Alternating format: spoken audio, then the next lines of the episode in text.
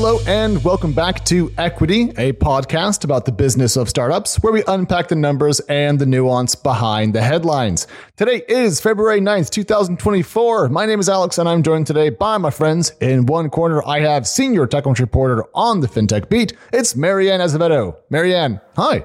Hi, I'm happy to be back. It feels like it's it's been so long when it's really only been two weeks. I, I know, but podcasting time is really painful. Like when you stop podcasting for a minute, you feel like your entire voice has been cut off. It's it's oddly brutal. Right. Happy to be back. Well, we're glad that you're here. We're also glad that Kirsten Korosek is back with us. Kirsten, of course, runs the TechCrunch Transport Desk. She's a fan of all things EV and Zoom Zoom. Kirsten, hey, how are you? Zoom Zoom Zoom. I'm great. Here to talk about all things AVs and EVs today. And on the pod for deals of the week, we have what the hell Adam Neumann is doing with WeWork, Starship Technologies, and the rise of cute robots, and then Ambience Healthcare at the intersection of AI and health. Then we're going to talk about Latin America and why startups down there might not be getting the respect they deserve. And then to wrap things up, what's going on with the big tech advertising market and what that tells us about the health of startups. But first, Mary Ann, Adam Neumann's back on the show. We're talking about WeWork again. Tell me why. Well, earlier this week, it came out that Adam Neumann is trying to buy back WeWork, which, I mean, it's once again another display of arrogance, I believe, on the part of this man. He basically was, well, he was forced to resign. The company went bankrupt all sorts of negative stuff surrounding his leadership. And yet he still wants to buy back the company out of bankruptcy. One thing that is interesting is that he claimed in a letter, or his attorneys claimed in a letter to WeWork that he had a partner in investor Dan Loeb's hedge fund Third Point. And that firm has kind of distanced itself a bit from that claim, saying that they've only had preliminary conversations with Flow, which is Adam Neumann's latest prop tech startup, by the way, backed by Andreessen Horowitz. So lots to unpack here. Let me try to put this into sequential order. Adam Neumann, WeWork, up, down, crash, fired. People try to save WeWork. It goes public via a SPAC, eventually ends up dying. As we all know, the commercial real estate market's not what it used to be. And now Neumann, who is building Flow with Andreessen money, wants to buy back the corpse of WeWork, and it's not going that well. Kirsten, I'm curious what your gut take on this is, because you're slightly cynical. I'm not cynical. I'm just a realistic human being. So don't put me in that box.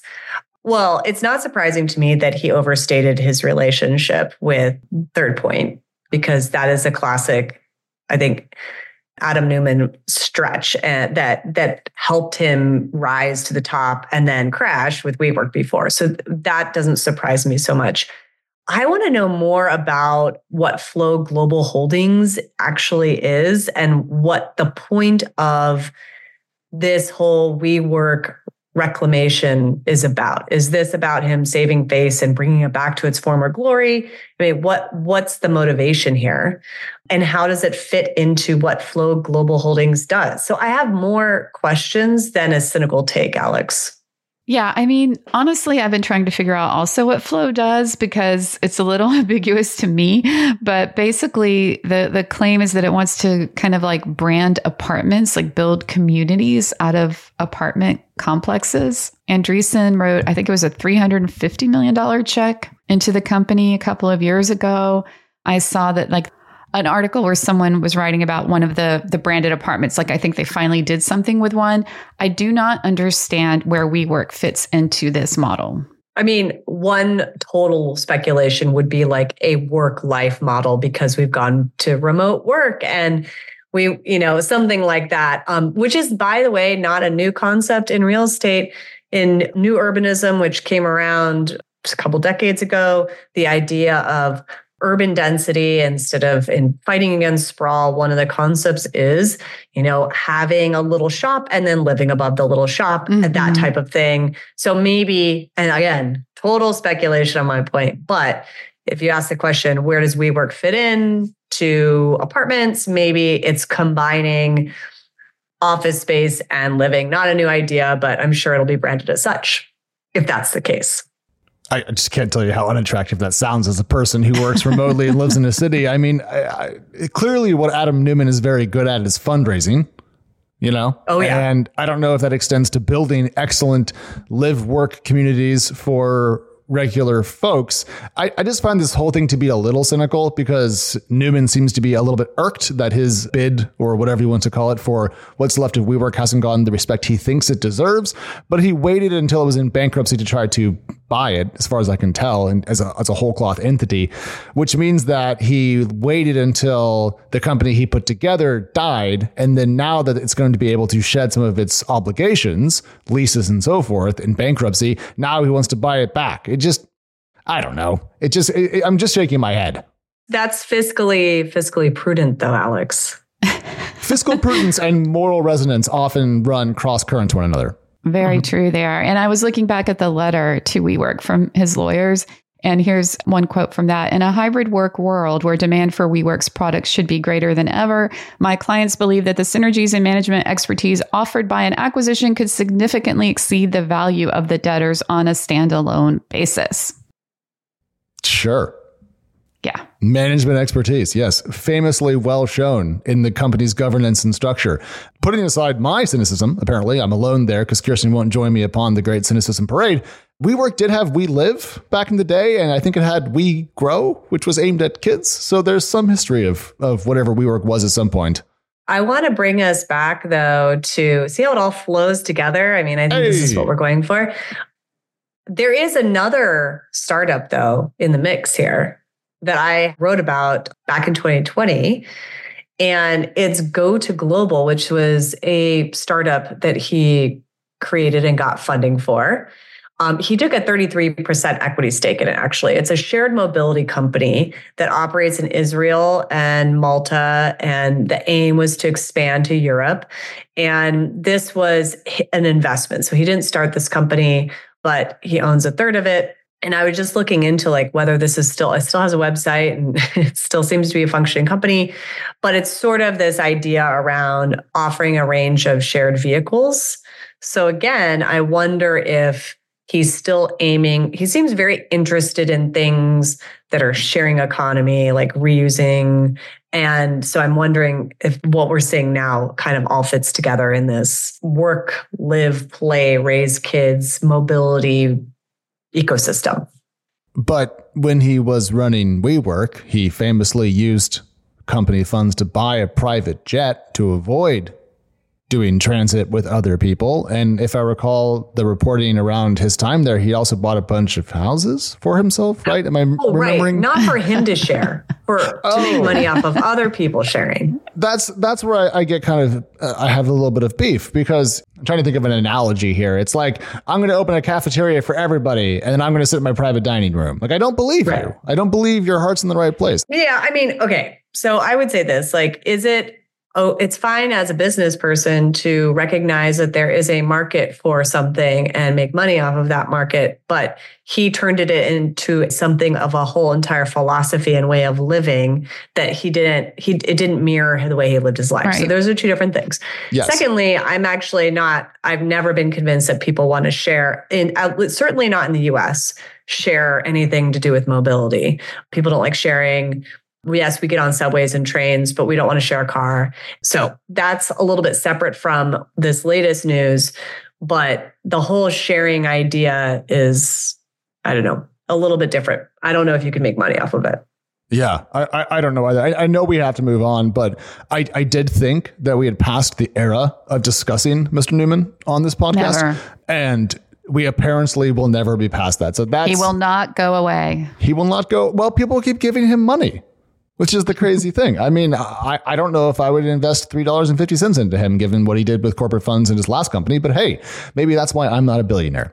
Anyways, let's talk about cute robots. Kirsten, what's up with Starship? Starship Technologies. This is an Estonian startup that has actually had a lot of success in spite of severe, I would call severe headwinds and consolidation in the robotics and autonomous vehicle technology space. So this company recently raised $90 million in a round co-led by Plural and Iconical. This has, they didn't share their valuation, but they raised a total of 230 million to date.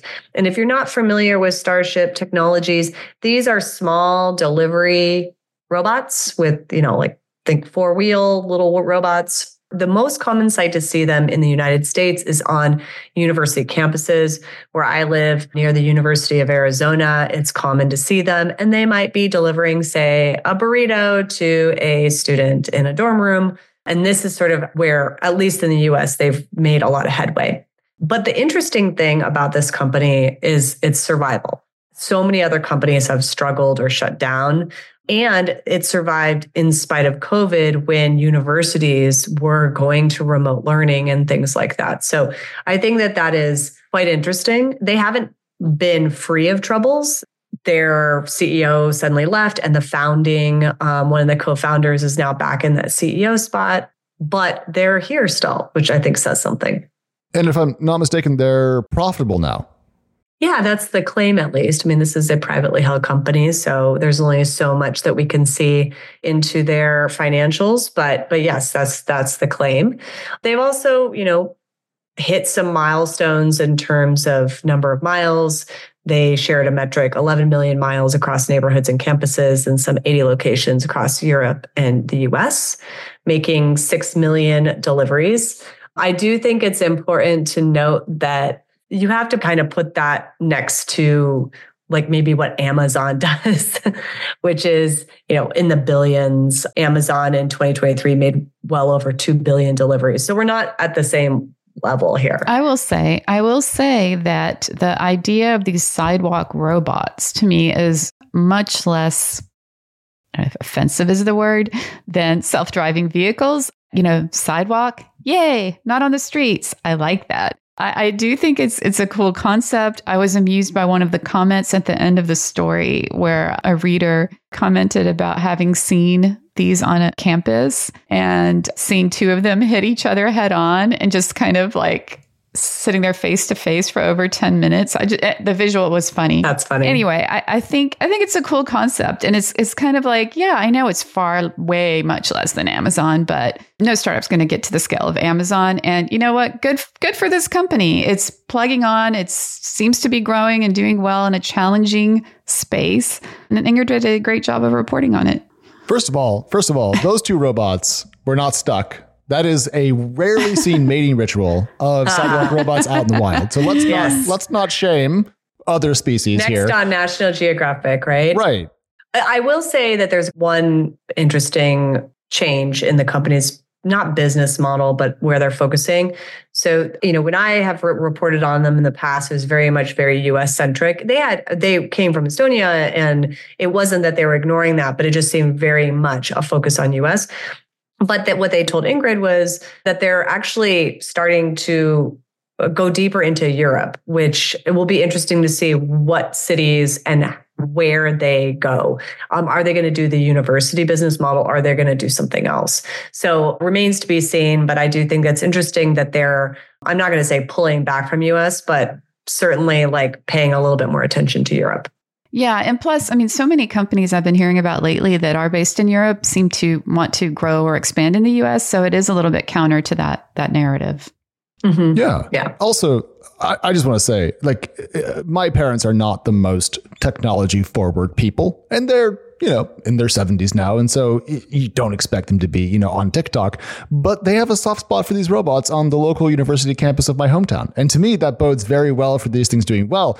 I'll just say that I find it very ironic that Mary Ann wants the robots on the sidewalk to be driven by, uh, AI, but not the several ton SUVs, which 16 year olds are clearly, clearly ready to drive on their own at high speeds, because that, that is the peak of, I think, efficiency and safety. And that's where we should put our children out on their small bicycles without helmets. All right, moving on.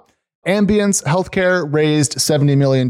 This is my deal of the week. I'm trying to figure out where we're going to see AI find the most purchase inside of the world that we live in. And one place we've heard a lot about AI usage over time has been in places like healthcare imaging. You know, if you're taking a look at several hundred scans, you might miss something. That might be a place where AI sits. This is not that. This is instead an attempt to bring modern AI technologies and attack the administrative, aka paperwork side of healthcare, which I think is brilliant because one thing we don't have enough of is enough healthcare professionals in both the nursing and doctor roles. And so if we can make those people more efficient, we can essentially unlock more productivity from them. And so to me, this is brilliant.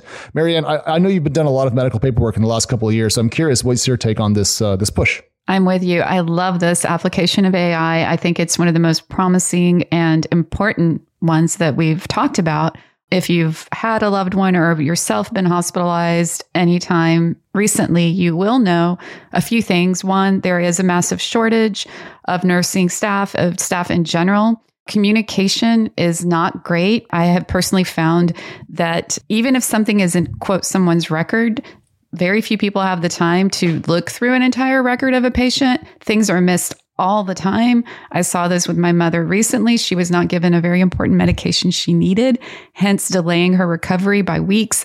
All sorts of things, all sorts of real world examples I could bring up. So the idea of AI coming in and making things easier not only helps the staff, it helps patients who who are suffering. They're the ones that are paying the price of all these things. So I love this. I love this company. I'm excited about it. It's raised $70 million in a Series B co-led by Kleiner Perkins and OpenAI's startup fund. So let's go. Ambience Healthcare. I had a technical question, Alex, and I don't know how deep you got into this, but uh, so this is providing an operating system for healthcare organizations. So, how is this different from like any other software? And also, importantly, better than existing administrative software out there? Well, I know this mostly from watching my spouse who works in the healthcare profession. So I know what current tooling looks like in terms of what she has to go through. Mm-hmm. And a lot of this boils down to EMR systems, so electronic medical records, which are run by a couple of major companies in this country, including Epic, which is not Epic Games as an Epic Games like store and so forth. It's the other Epic, the less epic Epic, you might say. The thing that I'm very excited about here is one, the partnership with OpenAI, I think, tells us probably where they're getting their models. So we're dealing with cutting edge stuff. I doubt OpenAI would invest in them and then send them over to Gemini Ultra from Alphabet, for example. So we know the place where this stuff has to work. We know the models that are being used and we know the work that's required. The thing that I think makes it different than other bits of software is that it's built tools for different parts of the doctor's experience or the nurse's experience. So it has a way to analyze past conversations. It has a way to look at after visit summaries. And so they, they appear to have taken AI and then applied it to specific tasks in the medical world. And to me, I think that focus is super cool because I don't think you could build an AI tool today that does everything. But I do think different applications that add up to something quite large, hence the OS point, is very interesting and, and potentially awesome. Yeah, it looks like there's almost, a, like you said, an application that is analyzing past conversations, one that is supposed to improve handoffs between specialists. That's a really important one. After visit summaries. And so all that looks really compelling. You know, one of the downsides of AI has been is there a potential for hallucination or, you know, that risk? So the way that this is confined, is that even a risk? Like, could it introduce a hallucination? Or is this the latest example of using free ranging AI, but in such a limited way that it would prevent that from happening? Okay, so I'm going to go over my skis here, and I may sound very stupid. So if everyone okay. listening to this is better at AI than I am, feel free to mock me, send me a tweet. But Ambience Healthcare is not alone in pursuing this kind of like Dr. Copilot AI strategy. So there's a lot of people working on this. I don't know who's going to get it right first. But remember when OpenAI announced that you could build your own GPT? One mm-hmm. thing that I tried there was uploading my own information. So essentially, you can go and kind of like give it stuff, and then it'll have that in its, I don't know, brain or whatever. What I found when I was tinkering with this is it's very focused on using what you bring to it versus trying to invent something. So I uploaded some of my blog posts and tried to make it like an Alex GPT. And it was very focused on just pulling from the information I had given it. So when I gave it three articles and then asked it a question about Metallica, it was like, interesting question. Have you heard about SaaS gross margins? so it was pretty anti-hallucinatory. And in fact, it was almost like a little boring. So I, I, think that at least what I have seen in the AI world, when it comes to bringing proprietary data to these models, it does seem that in those cases, hallucination is less of a risk, not a 0 mm-hmm. risk. Not trying to say it's been obviated, but I don't think it's quite the same thing as we've seen when it comes to like inventing legal briefs and so forth. So uh, we'll, we'll have to see clearly, Kirsten, that's one of the key questions that we have about this, but we'll see how, how it unveils. I don't think Kleiner Kleiner and OpenAI would be putting this much capital into the company if they didn't have some answer to that. So we'll see how it plays out. Now, we have to take a very short break, but when we come back, Latin America and why its startups aren't getting the respect they deserve.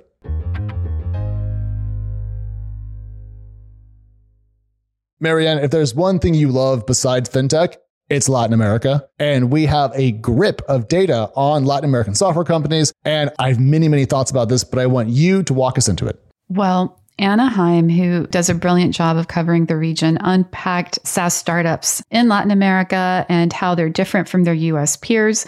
Her findings were unsurprising to me as someone who's been covering the region for a few years now. There are, you know, some differences in the startup ecosystems in both regions, primarily the, the availability of capital in Latin America, even though things have changed and there was this rush of capital to the region a few years ago, it's still not nearly as accessible there as it is here. As a result, companies there do tend to operate in a much more lean manner. And that's reflected in the SaaS world as well, according to Anna. Interestingly, she found something related to customer acquisition cost payback. For example, she says in LATAM, it typically is about 32% lower than their US benchmarks. And in one case, it was a dramatic difference. She compared two companies in the same space. And one was, I think, 79 months of a CAC payback. That's for DocuSign. And then a company called ClickSign had a CAC payback of 5.6 months. So anyway, I'll stop there.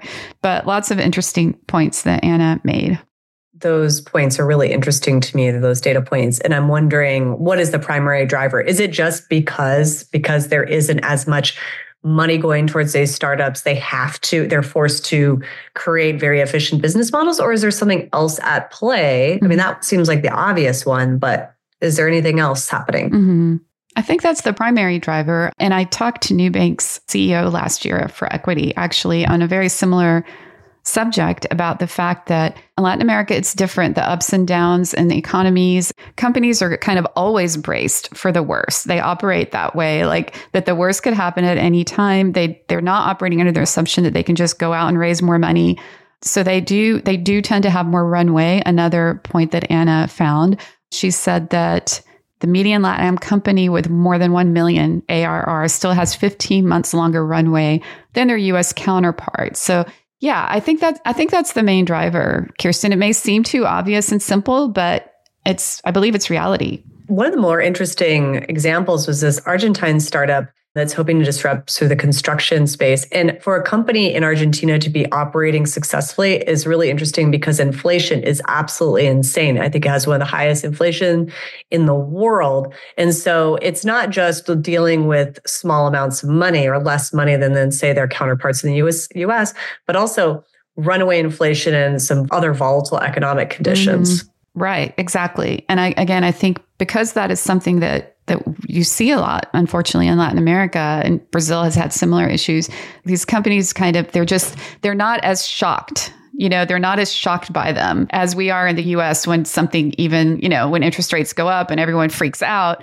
I feel like in LatAm, they're just like, okay, it's another, you know, another case of crazy inflation. We'll deal with it. Keep going. I think that's a really great way to think about it because what have people been screaming from the tops of every building and tree since we started to raise rates in the US, which is we need to stop raising rates. This is not good for business. They must come back down. What are you doing? Stop, stop, stop, stop, stop. I think we kind of have a bias in the US towards the expectation of an incredibly business friendly climate and strong economic growth as the baseline. That's just a cultural moat. Versus in Latin America, there might be a little bit more anticipation of tougher times for business. So that all makes good sense to me. I have some other hypotheses, though, about why this is the case, why we're seeing startups in Latin America have better SaaS metrics. I wonder if their social media channels are as stuffed. For example, I mean, there was a period of time when you could buy ads on Facebook that were relatively cheap, and then Instagram was relatively cheap. All that's been kind of like gamed out in the US market, which is why it's very expensive to grow here. It may be the case that those channels are less gamed out down there, and therefore it's easier to acquire customers less expensively, which might be a kind of secular advantage to Latin American mm-hmm. software companies. My question, Mary Ann, though, is you know, you and I have written about together the rise of Latin American focused venture capital and the decline of Latin American focused venture capital. But given these numbers, it seems like a I don't know if I had if I had a ten million dollar fund and I had to pick a market. It seems like you can make a lot of money betting on these very efficient Latin American SaaS companies compared to their U.S. peers. Yeah, I mean, you know, I would agree with that. And numbers are down, but they are also down everywhere in the world. So 2023, according to CB Insights, uh, Latin American startups raised $3.3 billion across 819 deals. That compares to 7.5 billion over 1,413 deals in 2022. Interestingly, though, last year, 83% of those deals were early stage. Well, that's is are you saying that's good or bad?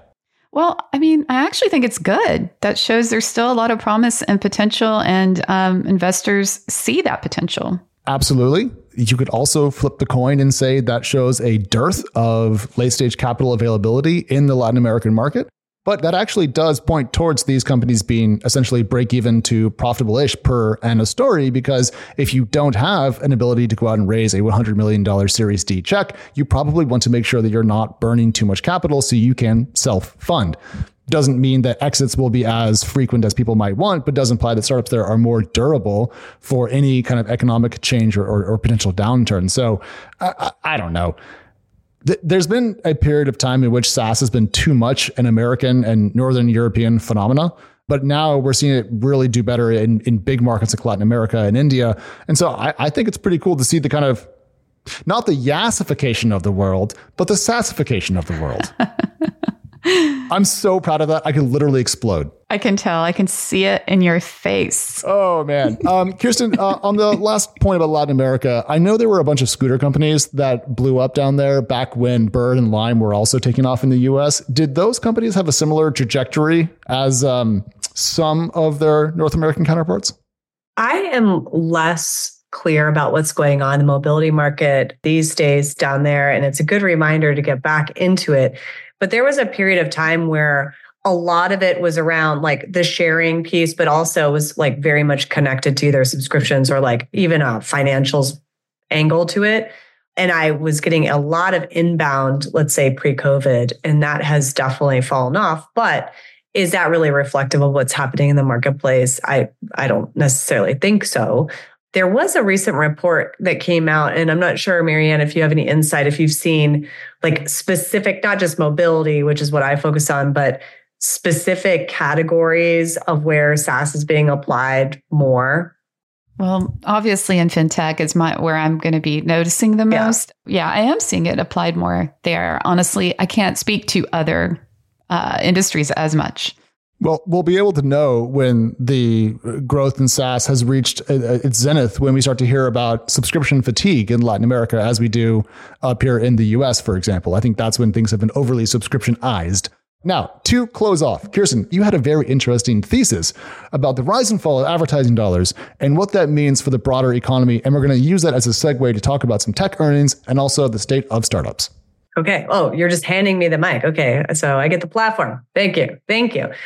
Well, we were talking about this earlier this week because, you know, we were looking at different earnings, Snap, and we were talking about Meta. And one of the things that we were talking about is like how they had very different results and what was pushing that forward or why was that happening. And I was reminded of something I learned very early on back in the Great Recession days, which is one of the first things that companies get rid of when there's uncertainty in the economy is advertising. It is considered a leading indicator of a recession, even oftentimes looked at before there's an official recession, which is multiple quarters of falling growth. And that's kind of what we've seen in one case, but not in the other case. It, advertising is also interesting in that it's one of the last things to come back even when a, an economy is recovering. So it's a leading lagging indicator in a, in a lot of ways where you could have a scenario in which companies cut back, they cut back on advertising first. Then ultimately, usually what happens is that then job cuts happen and other cuts happen and efficiencies. But then, even as an economy recovers or you start to feel more confident about what you think the economy is going, you still hold off on those advertising dollars. The question is what is happening as it relates to Meta versus Snap? Because it seems like advertising has returned for one and not so much for the other. Yeah. So, you know, TechCrunch cares about startups. We are not CNBC. We don't aspire to become CNBC, but we also can't not pay attention to at least a subset of the performance of the major tech companies. So when Meta rolls out a set of numbers that blows the socks off of Wall Street and starts to drop a dividend, it makes it seem like the advertising market is back because what does Facebook make the most of its dollars from? Well, selling those advertisements next to your feed and so forth. But then there's the case of Snap. And Snap is a smaller social company. I think they call themselves a camera company, but let's just call them a social media company because that's, I think, a bit more fair. And they had a disastrous set of earnings. They lost about 30% of their market cap in a single day. So, how to kind of figure out what's going on here? I think the way that I think about this is that every tech company eventually starts doing ads in some way or form because they end up with enough scale in terms of consumer or enterprise eyeballs that they can't not because it's too lucrative. Um, this is why Microsoft has an ads business, Amazon is an ads business, Apple makes money off of ads. But Snap might just be too small to catch the same tailwinds of Meta, Kirsten, if that's fair. Yeah, I think it's absolutely fair. But, and I also wonder about just demographics. Yes, exactly what I was thinking. mm-hmm. Well, I'll, I'll hand it over to you, Mary Ann, but I do think demographics might matter here. And I'll, I'll cue you up by this. Facebook, I think, has an aging demographic compared to Snap and then I'll hand it to you. That's a diplomatic way of describing it. I think that Facebook has actually been I don't know if criticized is the word, but or slammed even for being um, a social media platform for older people, whatever you want to say. Snap historically has focused its main users are much younger people. So I actually, as a person who is maybe perhaps considered a little older, I'm not like some huge fan of Facebook or Meta, but but hey, I mean, don't discount older people as users because Meta's coming back. It seems like, and I don't know if it's all ad revenue driving it. It's kind of a comeback story for Meta. I feel sort of bad for Snap. I can't articulate why. My my main experience with Snap is just seeing my children use really funny, hilarious filters, and and we laugh at them. Yeah, I, the, the, advertising market is is it's almost too big to discuss with just such an umbrella term because we're talking about television advertising, brand advertising, outdoor advertising, digitally targeted advertising, remainder advertising, programmatic advertising. There's just a bunch of things. But what Facebook as part of the meta world has is an enormous chunk of the world using the services, insanely powerful granular targeting tools, and multiple categories of, of ads or different types. Because like what you see on Instagram is not quite the same thing as you see on Facebook, which is not quite the same thing you see elsewhere in the meta world, if you will. Whereas Snap has more of a single platform, more of a single target demo. And so I, I guess when you think about recovery and ad spending, I'm I, maybe it's not surprising that the older leaning social network platform is doing better than the more unified child focused service. Yeah, I mean, and let's face it, children and teens may want to buy a lot of things, but they don't always have the money to do so. Truth. When I was a teenager, I had no money at all. And that lasted into my 20s. And I was by a terrible advertising candidate because all I could afford was Pabst. And that was a sad time in my life. Now, looping this back though to Kirsten's point about economics, Meta's results, and I would say other data points from tech earnings so far are, I, I, would say, net positive for advertising. So, Kirsten, does that imply to you an economic recovery that we might be able to consider for the broader tech ecosystem when it comes to spend? So, this has been the weirdest economic recovery status I've, I think, been in my adult life. The recession was wild and it was wild as a reporter, but this one is very odd because people feel generally bad, poor, forecasting of the economy and do not feel well suited in it. And yet, unemployment's the lowest it's been in decades. Consumer spending is up. and job growth is up, except for the tech sector. So it's hard for me to make a projection because uh, humans are involved in human behavior. But I would say this it seems as if in the tech sector, you almost have to treat it as a completely separate entity than how the rest of the economy is operating right now. Like we're still seeing layoffs. I do see, let's say, glimmers and light of positivity on the financial front for the tech sector. But will I go as far as to say that there will not be a stepping back and forth, a little bit of a roller coaster? Um, I'm not. I'm not confident enough to say that. I think that one company's earnings isn't really enough to make that projection. But let's see how everything goes. I would say that the first half of the year is going to be really critically important about how the whole tech sector is doing. I agree. And what you outlined there was essentially what people are calling the vibecession, which is that the vibes are bad, even if the economy is kind of okay. We don't have time to dig into kind of pop economic analysis on this show, sadly, because that would be an absolute treat. But I'll just wrap us up by saying this. The advertising picture, like I said, I do think is net positive, even though we did see some weakness at Snap. And I think parts of Google's earnings weren't quite what kind of the street expected.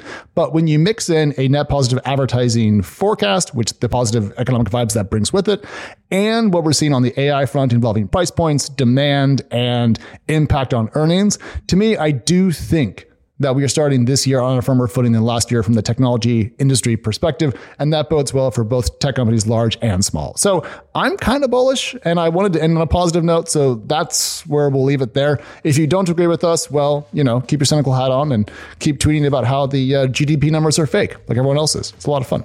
All right, we have to leave it there. Kirsten Mary Ann, thank you so much as always for being on the show. And if you want even more from the Equity crew, we are Equity Pod over on X and Threads. And if you're into short form video, we are doing some experiments over on TikTok under the handle TechCrunch Pods. We're back on Monday. This is Equity. Goodbye. Bye. Equity is hosted by myself, Alex Wilhelm, and TechCrunch senior reporter Mary Ann Azevedo. We are produced by Theresa Loconsolo with editing by Kell. Bryce Durbin is our illustrator, and a big thank you to the audience development team and Henry Pickavet, who manages TechCrunch audio products. Thank you so much for listening, and we'll talk to you next time.